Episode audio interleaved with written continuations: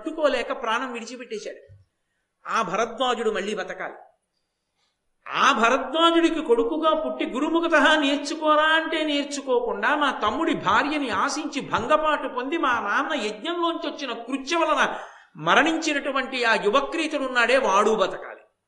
వీళ్ళు ముగ్గురు బ్రతికేటట్టుగా అనుగ్రహించండి.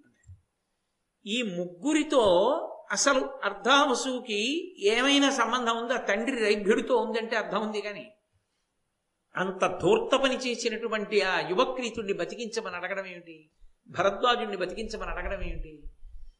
యువక్రీతుడు బ్రతికి సభలోకి వచ్చాడు. వచ్చిన తర్వాత అతను ఆశ్చర్యపోయి ఈయన వలన నేను బతికానని తెలుసుకుని వెంటనే దేవతల్ని ప్రశ్న వేశాడు. ఇతనికి ఇంత గొప్ప గుణం ఇంత సత్వబుద్ధి ఇంత మంచిగా ప్రవర్తించగలిగిన లక్షణం దేని వలన కలిగాయో నాకు చెప్పవలసింది. ఈ బుద్ధి నాకు అబ్బలేదు. వీడికి అబ్బింది ఎందుకు అబ్బిందో మాకు చెప్పండి అని అడిగాడు దేవతల్ని. వెంటనే దేవతలు అన్నారు గురు శుశ్రూషయనొచ్చచు పరమ క్లేశమున చేసి పడసిన విద్యలు స్ఫురించుగాక. గురుముఖ విరహితముగబడసినవియు వెలయునే ఎందున్? గురువుగారి దగ్గర కూర్చుని గురువుగారి శుశ్రూష చేస్తూ గురుముఖత నేర్చుకున్నటువంటి విద్య నిరంతరము స్మృతి పథంలో ఉండి ఉద్ధరించుకోవడానికి హేతు అవుతుంది తప్ప గురువుగారి దగ్గర నేర్చుకోకుండా ఏదో తపస్సు మొదలైనటువంటి వాటి వలన పొందినటువంటి చదువు ఉందే అది అభ్యున్నతికి కారణం కాదు. గురుముఖత నేర్చుకోవడంలో ఇతనికి ఉన్నటువంటి దుర్గుణములు అన్నీ విడిచిపెట్టేశాయి ఇతని ఇతని సంస్కారము అంత ఉన్నత సంస్కారముగా మారిపోయింది. అందుకే ఇద్దరూ ఒక చోటే నేర్చుకున్న పరావసు కన్నా కూడా అర్ధావసు అంత గొప్పవాడయ్యాడు. కొంతవరకే గురుముఖత విద్య అర్థ ఆ పరావసు కూడా పనికొచ్చింది. అర్థావసు నిగ్గు తేలి నిలబడ్డాడు. దీనికి గురుముఖత నేర్చుకోవడమే కారణము. కాబట్టి ఏ చదువైనా గురువుగారి దగ్గర నేర్చుకున్నప్పుడే ఇతరుల విషయము దేవుడెరుగో తనని తాను ఉద్ధరించుకోవడానికి పనికొస్తుంది సుమా అని దేవతలు పూర్తి చేశారు.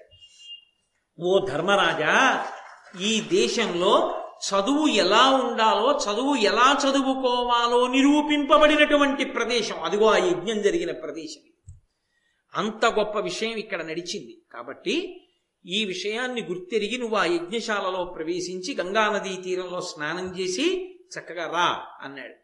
స్నానం చేసి సంతోషంగా తన తమ్ముళ్ళతో ద్రౌపదీదేవితో ధౌమ్యుడితో రోమశ మహర్షి ఇతర విప్రులు అందరూ కలిసి వస్తుంటే ధర్మరాజు గారు ఒక్కసారి అర్జునుణ్ణి స్మరించాడు.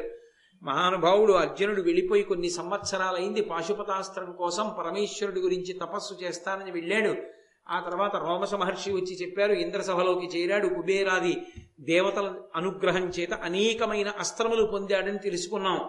కానీ అర్జునుణ్ణి చూసి ఎంతకాలమైందో అర్జునుణ్ణి చూడాలని నా మనసు తహతహలాడుతోంది. ఆ గాంధీవం పట్టుకుంటే చేతిలో ఎటువంటి శత్రువునైనా దునమాడగలిగినటువంటి భుజశక్తి కలిగినటువంటి అర్జునుడు నా కట్టెదుట కనపడి ఎంతకాలమైందో అని తన తమ్ముడి గురించి బెంగ పెట్టుకుని మాట్లాడుతున్నాడు. అది అన్నగారి ఔదారి మాట్లాడుతూ నడుస్తున్నాడు. అనుచున్ పార్థవిలోకనంబు మదిలో నర్ధింపగా ధర్మజుండు అనవజ్జుల్ కడువెట్కతో నరిగితార పాండవుల్ గంధమాధన శైలేంద్రముగాంచిరి ఉన్నత బృహద్ధాతు స్థలీ సంహతిన్ ఘన సంధ్యాగమశంక సన్మునులకున్ కావించు దానిన్ మహిన్.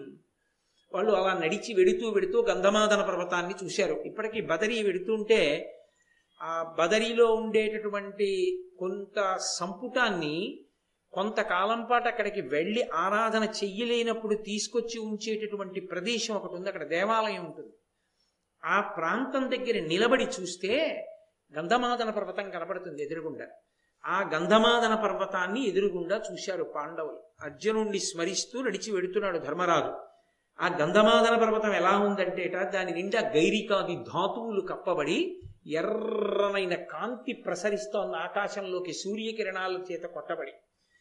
అది చూస్తూ ఉంటే ఆయన అనుకున్నట్ట అరే సన్మునులైన వాళ్ళు కానీ చూస్తే ప్రదోష వేళయింది సంధ్యావందనం చేసుకోవలసిన వేళయింది అనుకుంటారు. సంధ్యాకాలం అయింది అనుకుంటారు ఎందుకని?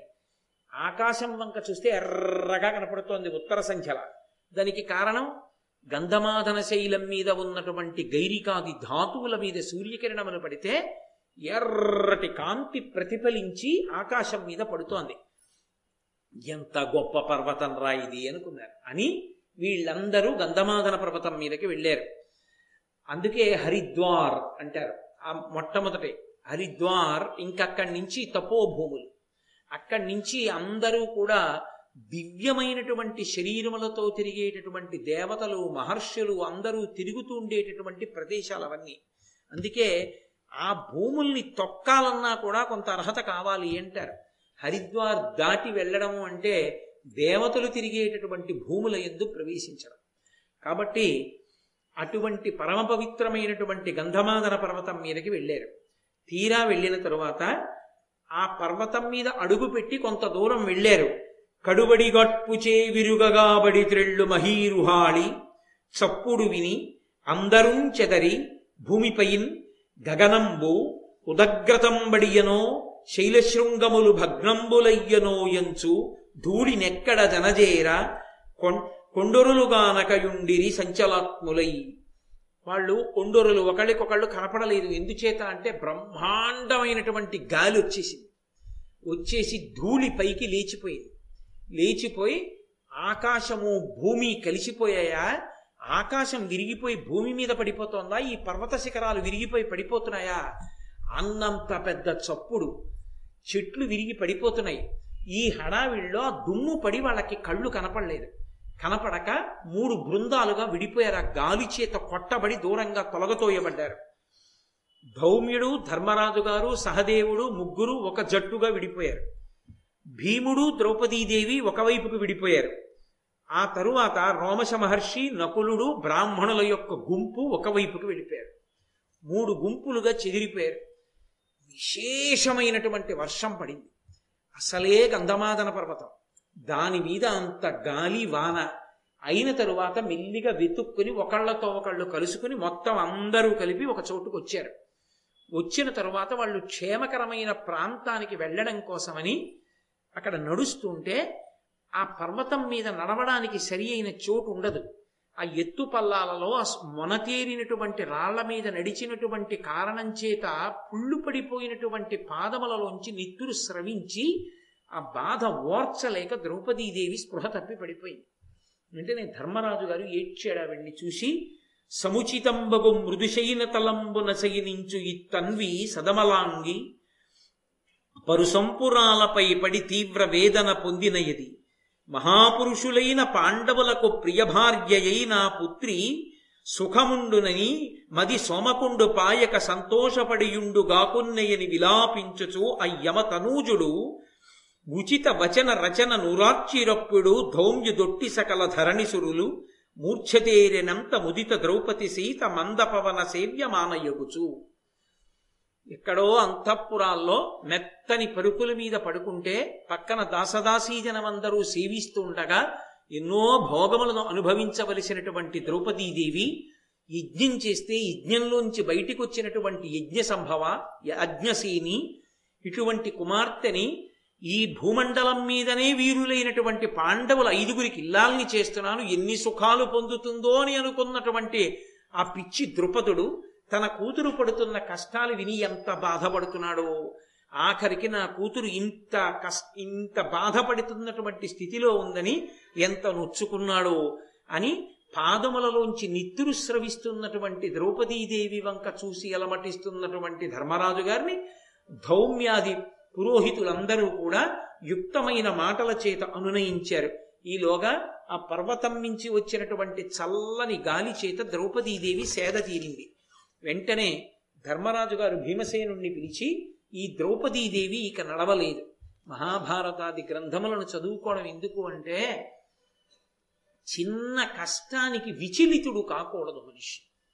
ఎవడు కష్టానికి విచలితుడైపోతాడో వాడు ఇక పురోగమించలేడు.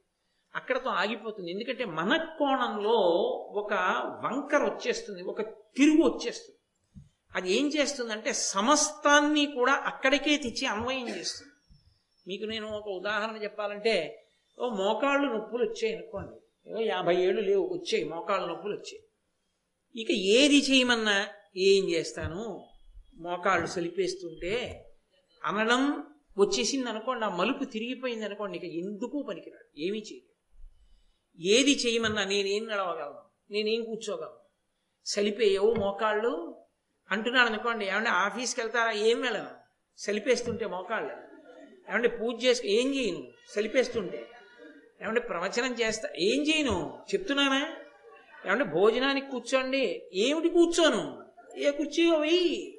దిక్కుమాల బతికి ఇలా అయిపోయిందని నేర్చుకున్నాడు అనుకోండి ఆయనలో నిరాశావాదం పెరిగిపోతే అంతా శుభ్రంగా ఉన్నాడు. ఒక్క మోకాళ్ళు నిప్పెట్టి. ఏమిటి దానివల్ల ప్రమాదం? మోకాళ్ళు నిప్పెడితే కుర్చీలో కూర్చో. అంత మాత్రం చేత నీ జీవితమేమి నాశనం అయిపోలేదు తలుపులు తెరిచే ఉన్నాయి. నువ్వు భగవంతుడికి సంబంధించిన ఉపాసన చేయడానికి నీకు ఎక్కడా వైక్లభ్యం కలగలేదు సరికదా? పరమేశ్వరుని యొక్క గొప్ప అనుగ్రహానికి పాత్రుడవయ్యావు. ఎంత పాపం గతంలో చేసినది ఉండిపోయిందో ఎంత కష్టపడాలో దాన్ని తీసుకెళ్ళి ఏ ఇతర నొప్పిగానో పెట్టకుండా మోకాళ్ళలో పెట్టి నువ్వు చేసే పనులు నువ్వు చేసుకునేట్టు ఈశ్వరుడు అనుగ్రహించాడు. కాబట్టి పరమాత్మకి రెట్టించిన ఉత్సాహంతో సేవ చేయి. దృష్టికోణం కాని తిరిగిందా ఇక పనికిరాడు. దసిపోతాడు మనిషి. ఆ దృష్టికోణం తిరిగిపోకుండా కాపాడాలి. అది చాలా అవసరం. అందుకే మహానుభావుడైనటువంటి ధర్మరాజు గారిని వెంటనే ఓదార్చారు వాడు ఆయన భీమసేనుణ్ణి పిలిచాడు. పిలిచి నాయనా భీమ ద్రౌపదీదేవి బాగా అలిసిపోయింది. ఆమె రాలేదు ఇప్పుడు నువ్వు కొంచెం జాగ్రత్తగా ఈ విషయాన్ని ఆలోచించి పరిష్కారాన్ని చూడు అన్నాడు. ఏమిటి దాని అర్థం? ఏం వాళ్ళు ఐదుగురు భర్తలేగా? ఒరే ఐదుగురం కాసేపు కాసేపు ఎత్తుకుని తీసుకెడతానరా అన్నా కూడా అదే ధర్మదోషం ఏం రాదుగా అందులో? అవసరమైతే భార్యను ఎత్తుకు తీసుకెళ్ళచ్చు. ఏమీ తప్పు కాదు. మరి ఏమిటి దోషం? ఎందుకు ఆ మాట? అంటే తన భార్య ద్రౌపదీదేవి పడిపోయింది. స్పృహ తప్పి. తాను క్షత్రియుడు కనుక బలాఢ్యుడు కనుక తాను భీముడు నకులుడు సహదేవుడు నడుస్తున్నారు. తాము ఉత్సాహంతో నడిచేస్తున్నారు. బ్రాహ్మణులు ఎలా ఉన్నారో? చెప్పుకోలేకపోతున్నారేమో.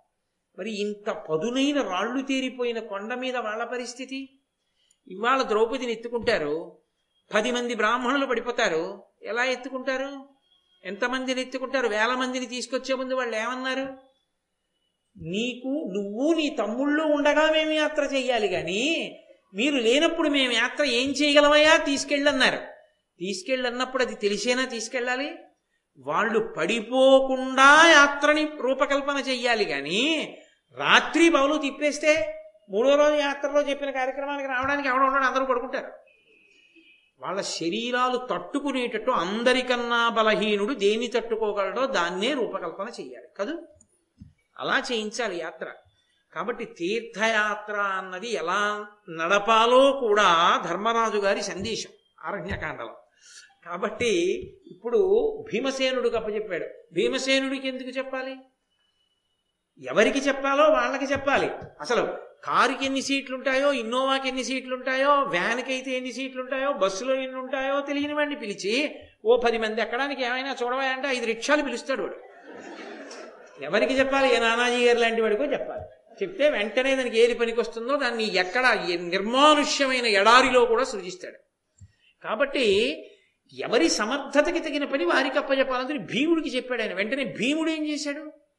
ఇక్కడికొచ్చి ఇంతమందిని ఎత్తుకుని నిరభ్యంతరంగా సంతోషంగా నడిచి వెళ్ళిపోగలిగిన అలవాటు ఉన్న వాళ్ళు ఎవరు? రాక్షసులు ఒక్కళ్ళే వెళ్ళగలరు అలాగా. కాబట్టి వాళ్ళు రావాలి. వాళ్ళు ఎందుకు వస్తారు? తన తనకి రాక్షస బలం ఎక్కడుంది? ఉంది.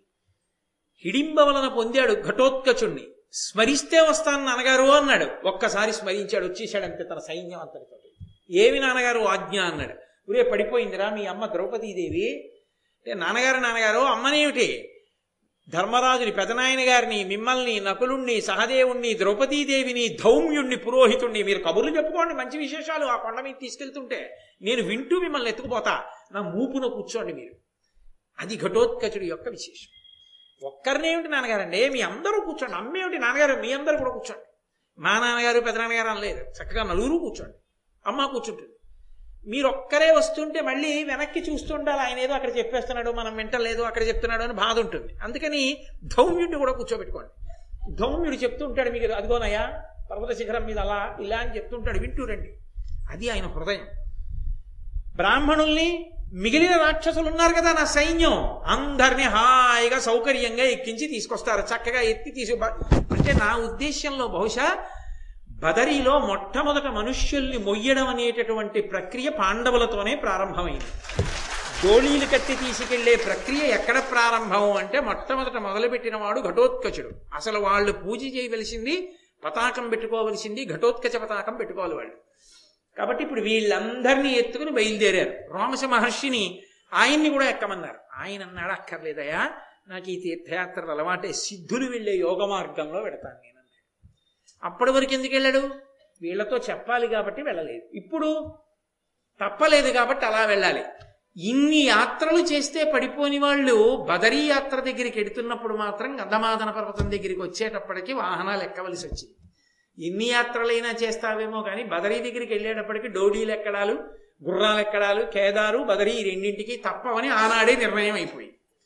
కాబట్టి ఇప్పుడు ఘటోత్కచుని యొక్క సైన్యం అంతా తీసుకెడుతున్నారు వాళ్ళని గంధమాధన పర్వతం మీదకి. వెళ్ళారు బదరీ క్షేత్రానికి వెళ్ళారు. చక్కగాను అక్కడ నరనారాయణులు తపస్సు చేసినటువంటి ప్రదేశాన్ని చూశారు. ఎంతో సంతోషంగా వాళ్ళు అక్కడ ఉండేటటువంటి సరోవరాల్లో తీర్థాల్లో స్నానం చేస్తూ పరమేశ్వరుణ్ణి దర్శనం చేసుకుంటూ పుణ్యకార్యాలు చేస్తూ ఉన్నారు. ఆ బదరిలో రత్నాలతో కూడుకున్నటువంటి అరుగులున్నాయిట. అలగులు. గంధమాదన మహాధరణీధర సానురత్నవేదుల పవమాననందనుడును ద్రౌపదియున్ విహరించుచున్నచో లలిత సహస్రపత్ర కమలంబు సమీర విధూతమై మహీతలముపయిన్ పడిన్ మహీతలముపయిన్ వడింబడియే తద్దయుబుల్పగ వరిముందటన్.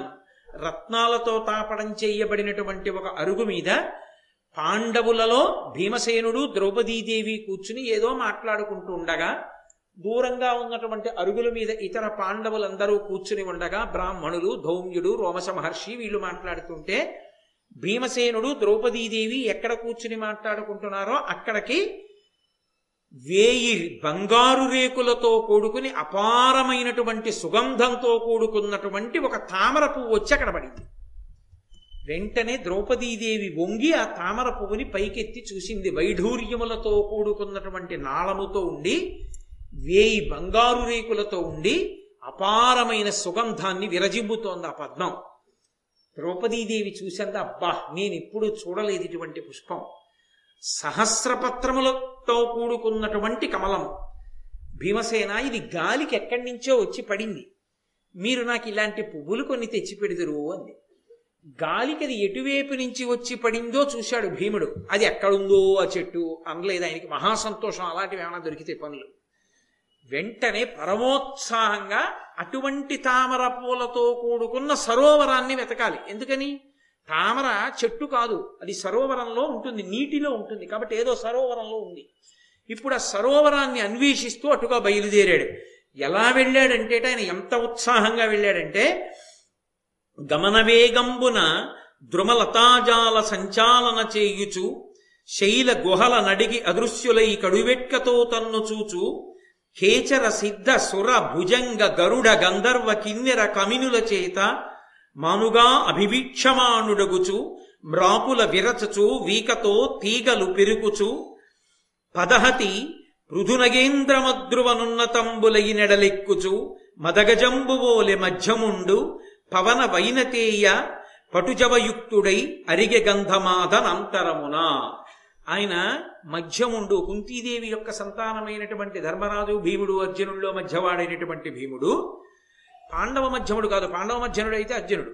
కుంతీ సంతానంలో మధ్యముడైనటువంటి భీమసేనుడు పరమ సంతోషంతో ఆ గంధమాదన పర్వతం మీద నడిచి వెళ్ళిపోతూ అక్కడ ఉన్నటువంటి ఆ చెట్లనన్ని కొమ్మలనన్నిటినీ కూడా తన బలంతో విరిచేస్తూ తన పదఘట్టనల చేత తీగలనన్నిటినీ తొక్కేస్తూ ఆయన నడిచి వీరోచితంగా సంతోషంగా వెళ్ళిపోతుంటే ఎవర్రా ఈ పురుషుడు ఇలా ఉన్నాడు ఇంత తేజస్సుతో పరాక్రమంతో నడుస్తున్నాడని అక్కడ ఉండేటటువంటి నాగజాతి కేచర సిద్ధ సుర గరుడ గంధర్వ కిన్నెర జాతులకు చెందినటువంటి స్త్రీలందరూ గుహలలో తాగి రహస్యంగా భీముణ్ణి చూస్తుంటే అంటే అంతటి అందగాడు ఆయన్ని చూస్తుంటే ఆయన ఎంతో సంతోషంతో పదఘట్టన చేస్తూ చప్పుడు చేస్తూ పర్వతం మీద ఒక మదపుటేనుగు నడిచినట్టుగా నడుస్తూ ఆ గరుత్మంతుడు ఎలా వెడతాడో ఆ వాయువు ఎలా వెడతాడో అటువంటి పటుత్వంతో నడిచి ఆ గంధమాదన పర్వతం యొక్క శిఖరముల మీద నడుస్తూ వెడుతున్నాడు. ఆ వెడుతున్నప్పుడు సరోవరం ఎక్కడుంది అని చూస్తున్నాడు. సరోవరం ఎక్కడ ఉంది అని చూడడానికి కొన్ని ఆధారాలు ఉంటాయి అస్తమానం చెట్లు డొంకలు తప్పించి సరోవరం ఎక్కడుందో చూడడం కుదరదు. సరోవరాన్ని కనిపెట్టడానికి ఒక మార్గం ఉంటుంది. రామాయణంలో రామచంద్రమూర్తి చెప్తారు. రెక్కలు టపటపలాడించుకుంటూ తడి రెక్కలతో పక్షులు ఎగురుతూ ఎక్కడుంటాయో అక్కడ జలాశయం ఉందని గుర్తు. కొన్ని నీటి పక్షులు ఉంటాయి హంసలు కారండవములు మొదలైనవి. అవి జలపక్షులు అంటారు హంస కారండవాహీర్నాహవాపి పద్మోత్తలాయుతా అని ఆ పక్షులు నీటిలో తడిసినటువంటి రెక్కలు టపటప చప్పుడు చేస్తూ ఎగురుతాయి. అవి ఎగిరాయంటే నీళ్ళున్నాయని గుర్తు లక్ష్మణ. సరోవరం ఎక్కడుందో చూసి నీటి కోసం వెళ్ళినప్పుడు నువ్వు నీటి కోసం వెతుక్కుంటూ వెళ్ళిపోవడం కాదు. మళ్ళీ వచ్చేటప్పుడు ఎక్కడ పర్ణశాల ఉందో గుర్తుండదు అరణ్యంలో. ఎటో వెళ్ళిపోతావు. అందుకే నువ్వు వెళ్ళేటప్పుడు ఎటు వెడుతున్నావో అటు మార్గంలో ఒక్కొక్క చెట్టెక్కి ఒక్కొక్క పెద్ద పెద్ద ఉత్తరీయం కట్టు అన్నాడు. ఎందుకని అంటే మార్గం మర్చిపోతే చెట్టెక్కి చూస్తే ఉత్తరీయం గాలికి ఎగురుతూ కనపడుతుంది చెట్టు మీద. ఓహో అటెళ్ళా అన్నమాట అటు నడవచ్చు. చెట్లకి ఉత్తరీయాలు కడుతూ వెళ్ళు అంటాడు రాముడు అరణ్య శ్రీరామాయణంలో. అలా భీమసేనుడు జలపక్షులు ఎక్కడ కనపడతాయని చూస్తున్నాడు. తడిరెక్కలతో కూడుకున్నటువంటి కొన్ని పక్షులు ఎగురుతున్నాయి. అటువైపుగా వెళ్ళి చూశాడు ఒక కొలను కనపడింది. దాని చుట్టూ చీకటి చెట్లు గిరకతాడి అరిటి మొదలైనటువంటి చెట్లు కనపడ్డాయి. ఆ కొలనులో దిగి యథేచ్ఛగా స్నానం చేసి నీళ్ళు తాగి అక్కడ ఉన్న కలవ పూలు కొన్ని పీకి వాటి యొక్క నాళములతోటే దండగుచ్చుకుని మెళ్ళో వేసుకున్నాడు. ఎందుకు ఆ సరదా? అంటే నాకుండలి నామకుటి నాస్రగ్వి అల్పభోగవాన్ నా హస్తాభరణో నాపి విద్యతే నాప్యనాత్మవాన్ అని పురుషుడు పూలదండ లేకుండా ఉండకూడదు. అసలు ఇంటి దగ్గరున్నా వీధిలో తిరుగుతున్నా ఆఫీస్కి వెళ్ళినా మెళ్ళో ఓ పూలదండ ఉండాలి అసలు శాస్త్ర ప్రకారం అయితే. కాబట్టి మెళ్ళో ఒక పూలదండ వేసుకుని ఆయన సంతోషంగా బయటికి వచ్చి నడుస్తున్నాడు. నడుస్తూ శంఖం పూరించినటువంటి ధ్వనికి అంటే భీముడు పూరించినటువంటి శంఖ ధ్వనికి అక్కడ ఉన్నటువంటి ప్రాణులన్నీ కూడా కలత చెందాయి ఒక్కసారి. ఎందుకని? భీముడు పూరించినటువంటి శంఖం ఎలా ఉందంటేట ఇంద్రుడు వజ్రాయుధాన్ని ప్రయోగించినప్పుడు ఒక్కసారి నూరు పిడుగులు పడితే ఎలా ఉంటుందో అటువంటి ధ్వనొచ్చింది అన్ని ప్రాణులు అదిరిపడ్డాయి. ఆగంధమాదన పర్వతం మీదే ఒక పర్వత గుహలో ఒక మహానుభావుడు పడుకునున్నాడు ఒక మహావానరం ఒకటి పడుకుంది. ఆయన ఉలిక్కి పడి లేచాడు. ఎవడురా ఇంత శంఖాన్ని పూరించినవాడు ఈ పర్వతం మీదకొచ్చి అనుకున్నాడు. అనుకుని ఉరే చాలా ప్రీతి కలుగుతోందిరా ఎందుకో శబ్దం వింటే ఎవడో బంధువు. నాకు సోదరతుల్యుడైన వాడు వస్తున్నాడు అనుకున్నారు. ఆయనే మహానుభావుడైనటువంటి స్వామి హనుమ. ఇప్పటికీ గంధమాదన పర్వతం మీదే విహరిస్తూ ఉంటారు ఆయన. ఆయన ఆ గుహలో పడుకుని ఉన్నారు. వస్తున్నవాడు తన సోదరుడే అని గుర్తించారు. గుర్తించి ఏం చేస్తాడో చూద్దాం. పెద్ద పెద్ద మహావృక్షాలను పెకలించి ఆ నడిచి వెళ్ళడానికి సన్నటి కాలిబాట ఉంది. దానికి అడ్డుగా చెట్లు పడేసి మహావృద్ధుడైపోయిన వాడిలా వేషం కట్టి తోక అడ్డంగా పడేసి పడుకున్నారు. ఆ హనుమ హ్రస్వపీనగ్రీవు అచిలితాయతహను అతి చపల స్వభావాభిరాము తనుమధ్యకటి చక్రు దహన కణాకార తామ్రోష్ఠు అతి కృష దశన కరజు పృథుల విద్యుత్ పృథుల విద్యుత్ పుంజ పింగాక్షు ఉత్తుంగ దృఢవక్షు ఆజాను దీర్ఘబాహు ఊర్ధ్వలాంగూల మచ్చున్నత ధ్వజలీల క్రాలుచుండన క్రాలుచునుండ ఏకాంతయోగ నిద్రనున్న ధర్మ నిర్మలు హనుమంతు చూచి పాండురాజసుతుడు వాని నిద్ర చెరుప గడగి నిజసత్వమేర్పడ సింహనాదమొప్ప చేసెడాసి. ఆ స్వామి హనుమ ఈ కంఠం కురచగా ఇలా కలిసిపోయినట్టుగా ఉండి అంటే బాగా పొడుగ్గా ఉన్న కంఠం కాకుండా అతి చపల స్వభా అతి చపల స్వభావాభిరాముడు ఎప్పుడూ చించల స్వభావంతో అటు ఇటు కదిలిపోయేటటువంటి వానర స్వరూపంతో గుండ్రగా ఉన్నటువంటి నడుంతో నిప్పు ఎలా ఉంటుందో అటువంటి ఎర్రటి పెదవితో బాగా సన్నగా వాడిగా ఉన్నటువంటి ఇలా ముట్టుకుంటే కొరికితే తెగిపోయేటట్టుగా ఉన్నటువంటి దంత పంక్తితో అంత వాడిగా ఉన్నటువంటి గోళ్ళతో అలాగే విశేషమైనటువంటి బంగారు రంగు మెరిసిపోతుంటే తప్పమైన బంగారం ఎలా ఉంటుందో ఆ బంగారం కరిగిన కాంతి వస్తోందా అన్నట్టుగా రెండు కన్నులు బంగారు రంగుతో ఉన్నటువంటి వాడు విశాలమైనటువంటి బాగా పైకి ఎత్తుగా వచ్చి విశాలమైన వక్షస్థలం ఉన్నటువంటి వాడు మోకాళ్ళ వరకు వ్రేలాడుతున్నటువంటి చేతులున్నవాడు ఏదో పెద్ద ధ్వజం ఎగరేశారా అన్నట్టుగా వెనక నుంచి ఇలా పైకి లేచి తల మీద చుట్టుకున్నటువంటి పైకి తిరిగినటువంటి తోక ఉన్నటువంటి వాడు అడ్డంగా దారికి పడుకుని నిద్రపోతున్నవాడిలా యోగ నిద్రలో ఉన్నవాడిలా పడుకునుంటే అటుగా వచ్చినటువంటి పాండురాజసుతుడైనటువంటి భీమసేనుడు చూసి ఎవరురా ఈ కోతి పెద్ద కోతి అడ్డంగా పడుకుందని దాన్ని ఒక్కసారి అదల్చి లేపుదామని ఒక్కసారి శంఖం తీసుకుని పెద్ద శబ్దం చేశాడు.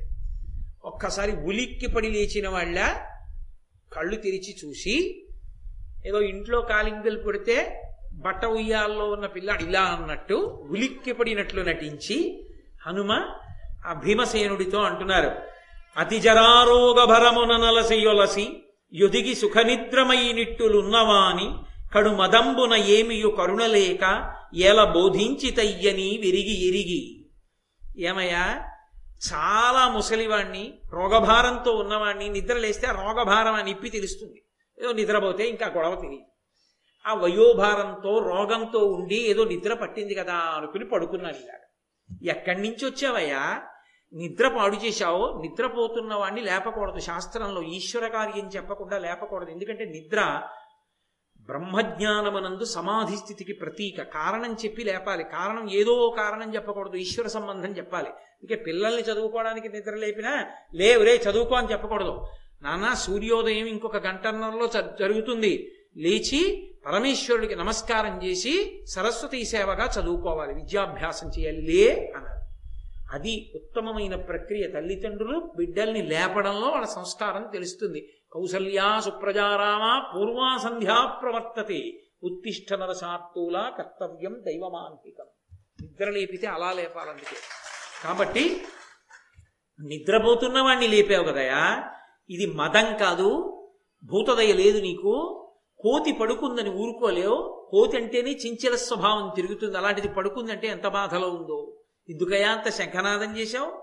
జంతువుల కంటే ధర్మం తెలియదు. మనుష్యుడివి నీకు ధర్మం తెలియదు. ధర్మమాట ధర్మమన్న మాట అన్వయం అయ్యేది మనుష్యులకే కదా. భూతదయ అన్న మాట ఏ ప్రాణికి లేదయా ఈ అరణ్యంలో సింహానికి ఒక మేకను తినాలనిపిస్తే తినేస్తుంది.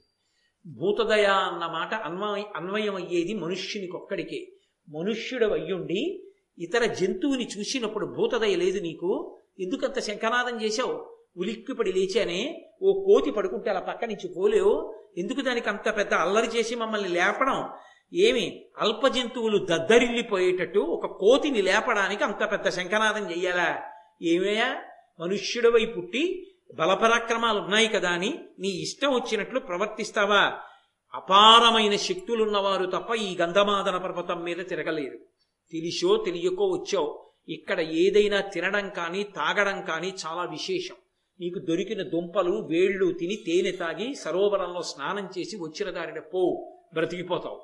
కాబట్టి ఇక అల్లరి చెయ్యకు. నేను చెప్పిన మాట విను. హితవు చెప్తున్నాను. నిన్ను చూస్తే ఎందుకో నెయ్యం కలుగుతోంది. సమరసభావం కలిగింది. అందుకు చెప్పా మంచి మాటలు అన్నాడు.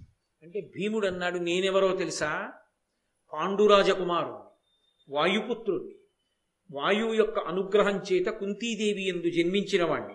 నన్ను భీమసేనుడు అంటారు నేను ఒక పని మీద ఇలా పెడుతున్నాను ఏమిటి పని? ద్రౌపదీదేవి అడిగింది కాబట్టి సరోవరంలో ఉన్న సౌగంధికా పుష్పములను తీసుకురావాలి. నేను పని మీద పెడుతున్నాను అడ్డంగా పడుకున్నావు. నువ్వు మర్యాదగా అడ్డం లేచిపోతావా? అడ్డం లేవకపోతే ఒకనాడు నూరు యోజనముల సముద్రాన్ని లంఘించినటువంటి స్వామి హనుమల నిన్ను కొండని కూడా దూకనా?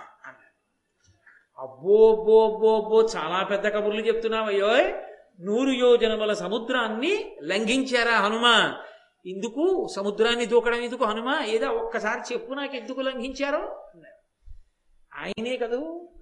అంటే భీమసేనుడు చెప్తున్నాడు ఇక్షాకు వంశంలో పుట్టినటువంటి దశరథనయుడైనటువంటి రామచంద్రమూర్తి తన తండ్రిని సత్యవాక్యమునందు నిలబెట్టడం కోసం తన భార్య అయిన సీతమ్మతో సోదరుడైన లక్ష్మణస్వామితో కలిసి పద్నాలుగు సంవత్సరములు అరణ్యవాసాన్ని చేయడానికి వెళ్ళిపోతే జనస్థానంలో రామచంద్రమూర్తి లక్ష్మణస్వామి లేని సమయం చూసి ధూర్తుడైనటువంటి రావణాసురుడు సీతమ్మని అపహరించి తీసుకెళ్ళి కాంచనలంకలో బంధిస్తే ఆ సీతమ్మ జాడ కనిపెట్టడానికి అన్ని దిక్కులకి వానరములకు వెడితే దక్షిణ దిక్కుకు వెళ్ళినటువంటి వానరములలో హనుమ ఆనాడు నూరు యోజనముల సముద్రాన్ని ఒక్కసారి లంఘించి వెళ్ళి అశోకవనంలో ఉన్న సీతమ్మ తల్లి జాడ కనిపెట్టి వచ్చారని శ్రీరామాయణంలో చెప్తుంటారు కదా.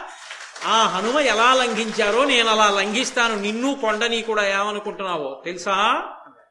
అంటే ఆయన అన్నాడు అబ్బో అంతటి మహావీరుడు నాయన నాకు తెలియలేదు. హనుమంత గొప్పవారా? నువ్వు అంత గొప్పవాడివా? సరే అంత అల్లరెందుకు? అంతంత దూకులవి ఎందుకు కానీ దూకులు వద్దు శంఖనాదం వద్దు. పెద్దవాణ్ణి కదూ నా తోక నేను పక్కకి తప్పించలేను. ఆ తోక కొంచెం తీసి పక్కన పడేసి వెళ్ళిపో. తోక తీయడమే కదా కోతి తీస్తానని చెప్పి ఆ గద పక్కన పెట్టి ఏపున రెండు చేతులను నిమ్ముగబట్టి అమర్చి ఎత్తగా నోపక మొత్తిగిల్లబడి మొగతిల్లబడి యుద్గత ఘర్మజలార్ధ్రదేహుడై కాపురుషుండువోన నిజగర్వము దక్కి ఎడంగియుండె చింతాపరుడై వృకోదరుడు తద్దయు లజ్జ నధోముఖంబుతోన్ నన్నయ్య గారు అద్భుతమైనటువంటి శాబ్దిక ప్రత్యక్ష ప్రసారం చేశారు. ఆ భీముడు ఆ తోక పట్టుకుని పైకి ఎత్తి కదు పక్కన పెట్టాలి. అందుకుని ఏపున రెండు చేతులను ఇమ్ముగ పట్టి అమర్చి ఒంగుని ఆ తోక ఇలా పట్టుకుని బాగా ఇమడలేదు గట్టిగా పట్టుకోవాలి కదా అందుని వదిలి మళ్ళీ ఇలా రెండు చేతులతో పట్టుకొని బాగా రెండు చేతుల్లోకి వెళ్ళిందో లేదో చూసుకుని ఒక్కసారి ఊపిరి బాగా పీల్చి దాన్ని అమర్చి ఎత్తగా హోప్ అన్నారు అంటే తోక లేవలేదు సరికదా? ఆ తోక లేస్తుందని ఆయన అనుకున్నాడు. లేవకపోవడంలో బలం వ్యతిరిక్త కోణంలో పనిచేసి బోర్లా పడిపోయాడు. ఓపక మొగ్గతిల్లబడి ఉద్గత ఘర్మ జలార్ధ్రదేయుడై ఒళ్ళంతా చెమటపట్టేసి పట్టేసి కాపురుషుండుబోని నిజ గర్వము దక్కి ఎడంగియుండే. సామాన్యమైన వాడు ఎలా గర్వం పోయి నిలబడిపోతాడో అలా కాపురుషుండువోలే నిజగర్వము దక్కి అడంగి ఉండే చింతాపరుడై వృకోదరుండు. సిగ్గుతో సిగ్గుపడిపోయిన వాడై ఆ వృకోదరుడు చింతతో అలా నిలబడిపోయాడు. లజ్జనధో ముఖంబునన్ తలదించుకుని నించున్నాడు.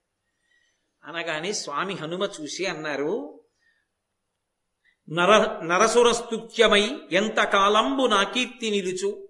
నిరతంబుగా అంతకాలమున్ నీవు నిచ్చుండవగుచు? బరగుమని వరము దగదయించేసి ప్రభుడుర్వీయల్ల సరి పదునొక్కండు వేల ఏండ్లేలిచనియతాదివికి. ఓయ్ భీమసేన పదకొండు వేల సంవత్సరములు ఈ భూమండలం మీద రాజ్యం చేసి రామరాజ్యాన్ని స్థాపించి తాను ఈ భూమండలాన్ని విడిచిపెట్టి స్వర్గలోకానికి వెళ్ళిపోతూ వెళ్ళిపోతూ రామచంద్ర ప్రభువు నా దగ్గరకి వచ్చి ఓ హనుమ నా కథ నా కీర్తి ఈ భూమండలంలో ఎంతకాలం ఉంటుందో అంతకాలం నువ్వు చిరంజీవివై ఉండు అని నన్ను ఆశీర్వదించారు. కాబట్టి నేను ఈ గంధమాదన పర్వతం మీద గుహలో పడుకుని ఉంటాను. ఓ భీమసేన నేనే హనుమంతుడు హనుమ నూరు యోజనములు దారా దాటారన్నావే నేని. నువ్వు నాకు సోదరుడివి మన ఇద్దరం వాయుపుత్రులం. కాబట్టి నిన్ను చూడడం వల్ల నేను చాలా ధన్యుణ్ణయ్యానయ్యా చాలా సంతోషం పొందాను. భీముడు కూడా అన్నాడు మహానుభావ మీ వంటి వారి దర్శనం అవడం అంటే మాటలా? అందుకొచ్చింది ఆ సౌగంధికా పుష్పం. దేవతలు ఏది చేసినా పాండవుల ఉన్నతికే చేస్తారు ఎక్కడ ధర్మం ఉందో అక్కడ అనుగ్రహం ఉంటుంది. గాలికి పువ్వు వచ్చినా అనుగ్రహానికే వస్తుంది. అని భీమసేనుడు తను ధన్యుడనయ్యానని ప్రకటించి ఏది ఒక్కసారి నూరు యోజనములు దాటినప్పుడు రాక్షసులతో యుద్ధం చేసినప్పుడు మీ ఆకారం పరమ భీకరంగా ఉంటుందని విన్నాను. ఒక్కసారి నాకు ఆ ఆకారం చూపెట్టవలసింది అన్నారు. అంటే హనుమ అన్నారు ఎప్పటి త్రేతాయుగం? ఎప్పటి త్రేతాయుగంలో రామచంద్రమూర్తి పరిపాలన? ఎప్పుడు సీతమ్మ కోసం సముద్రం దాటాను? ఎప్పటి ద్వాపర యుగం ఇది?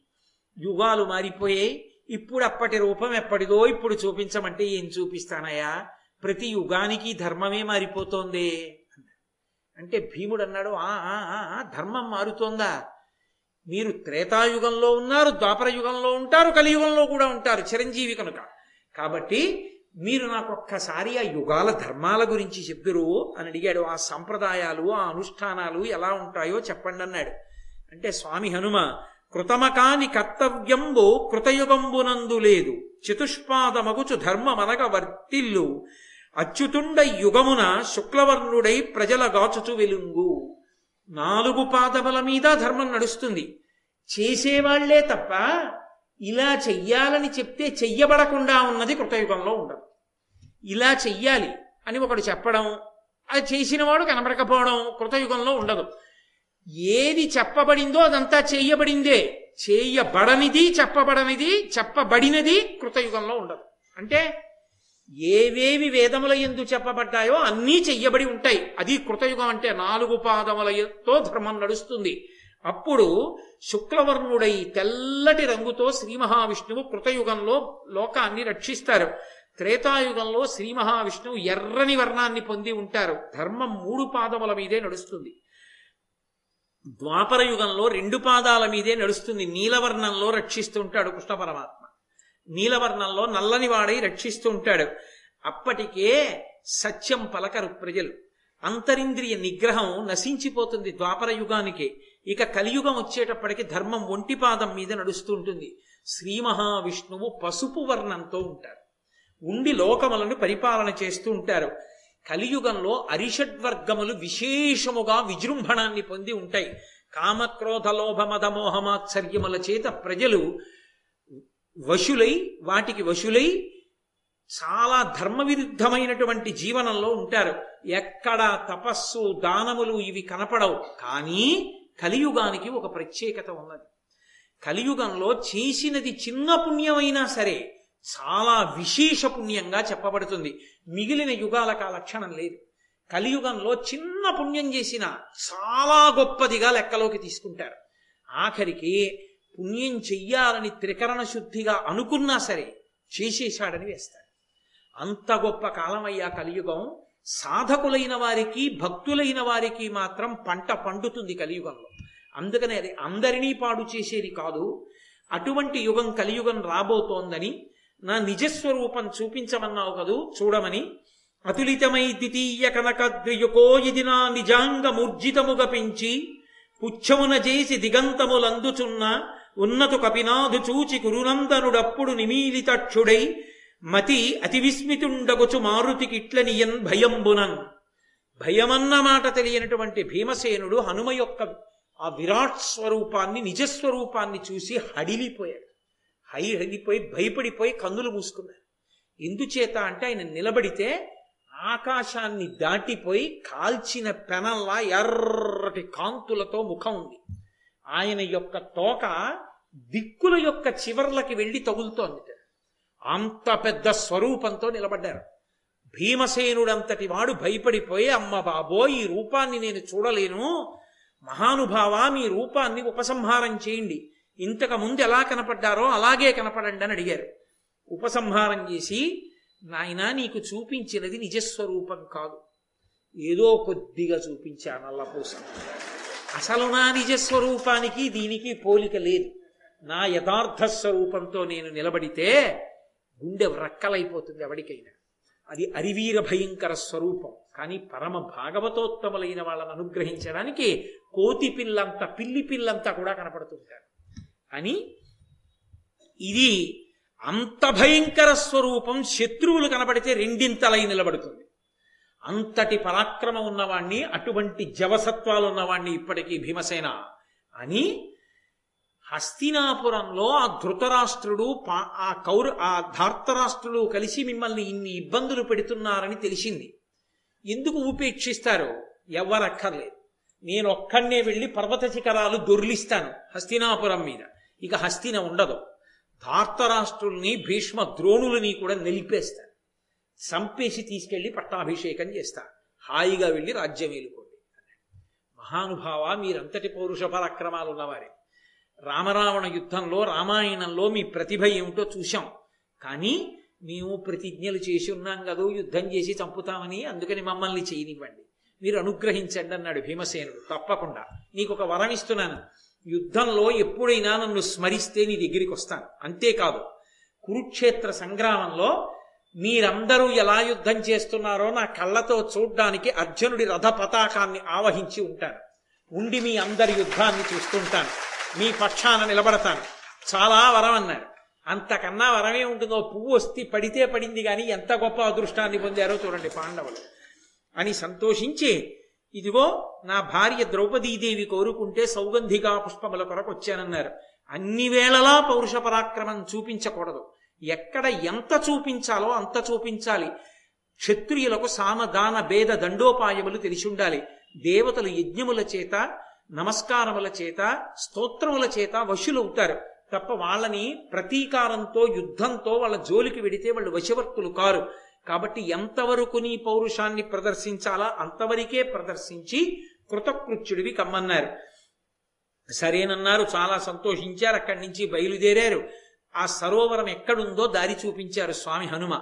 అటుగా వెళ్ళారు పదివేల మంది రాక్షసులు సంరక్షిస్తున్నారు. సరోవరం నిండా బంగారు తామరలు వేయి రేకులతో అందులోంచి విశేషమైన సువాసన.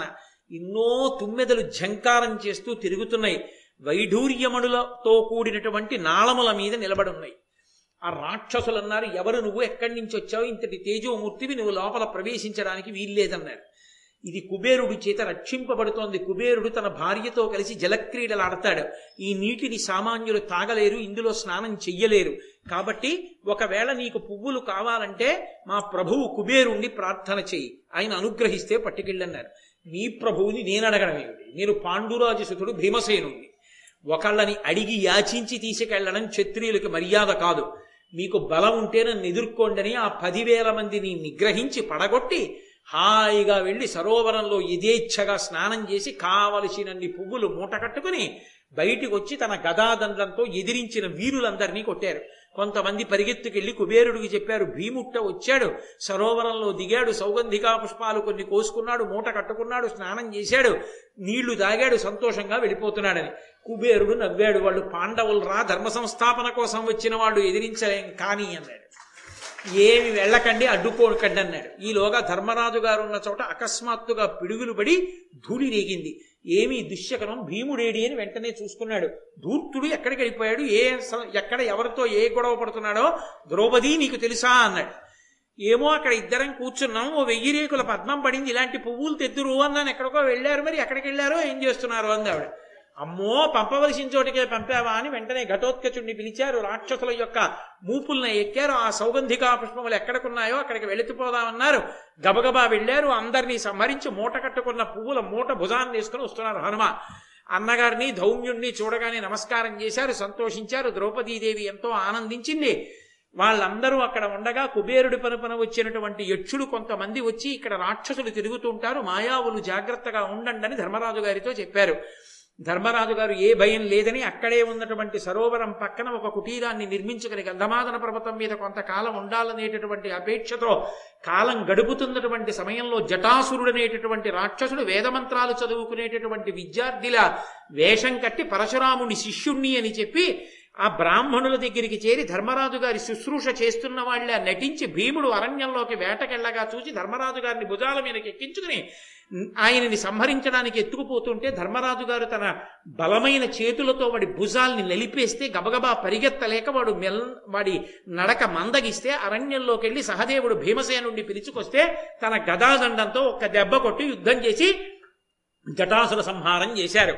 అప్పుడు ఈ సౌగంధికా పుష్పాలతో ఆ గంధమాదన పర్వతం మీద ఎంతో సంతోషంగా ఆ పాండవులు అంటే ధర్మజ భీమ నకుల సహదేవులు ద్రౌపదీదేవి ధౌమ్యుడు రోమస మహర్షి విప్రులు ప్రతిరోజు ఆ పర్వతం మీద ఉండేటటువంటి అనేకమైన స- ఆ సరోవరాల్ని చూస్తూ విశేషమైన ప్రదేశాల్ని చూస్తూ ఎంతో సంతోషంగా ఎంతో ఆనందంగా గడుపుతున్నటువంటి సంతోషకరమైనటువంటి సన్నివేశం దగ్గర ఇవాళ ఉపన్యాసాన్ని పూర్తి చేసి రేపటి రోజున వాళ్ళు ఆ కొండ మీద ఉండగా ఎన్ని అద్భుతాలు జరిగాయో ఇంద్రుడు రావడం అర్జునుడు రావడం ఆ విశేషాలన్నీ ఎలా ఉంటాయో దానికి సంబంధించినటువంటి విశేషాల్ని రేపు సాయంకాలం ఆరు గంటల ముప్పై నిమిషాలకి కృష్ణ పరమాత్మ పలికించినంత మేర పలుకుదాం. అందుకని చెప్పి ఇవాళ ఉపన్యాసాన్ని ఇక్కడతో పూజ చేస్తున్నాను. సభాముఖంగా ఉపన్యాసం అయిపోయింది కానీ నాకు మళ్ళీ ఇంకొక గంట ఉపన్యాసం ఇంకొకటి ఉంది. అందుకని జటాసుర యుద్ధం దగ్గర ఎందుకు ఆపాలి? వాళ్ళు సంతోషంగా ఉన్న ఘట్టం దగ్గర ఆపుదామని జటాసుర సంహారం కూడా పూర్తి చేశాను. కాబట్టి రేపు విశేషమైనటువంటి భాగాన్ని రేపు సాయంకాలం ప్రారంభం చేద్దాం. మంగళాశాసన పరై మదాచార్య పురోగమై సర్వైశ్చ పూర్వైరాచార్యై సత్కృతాయాస్తు మంగళం.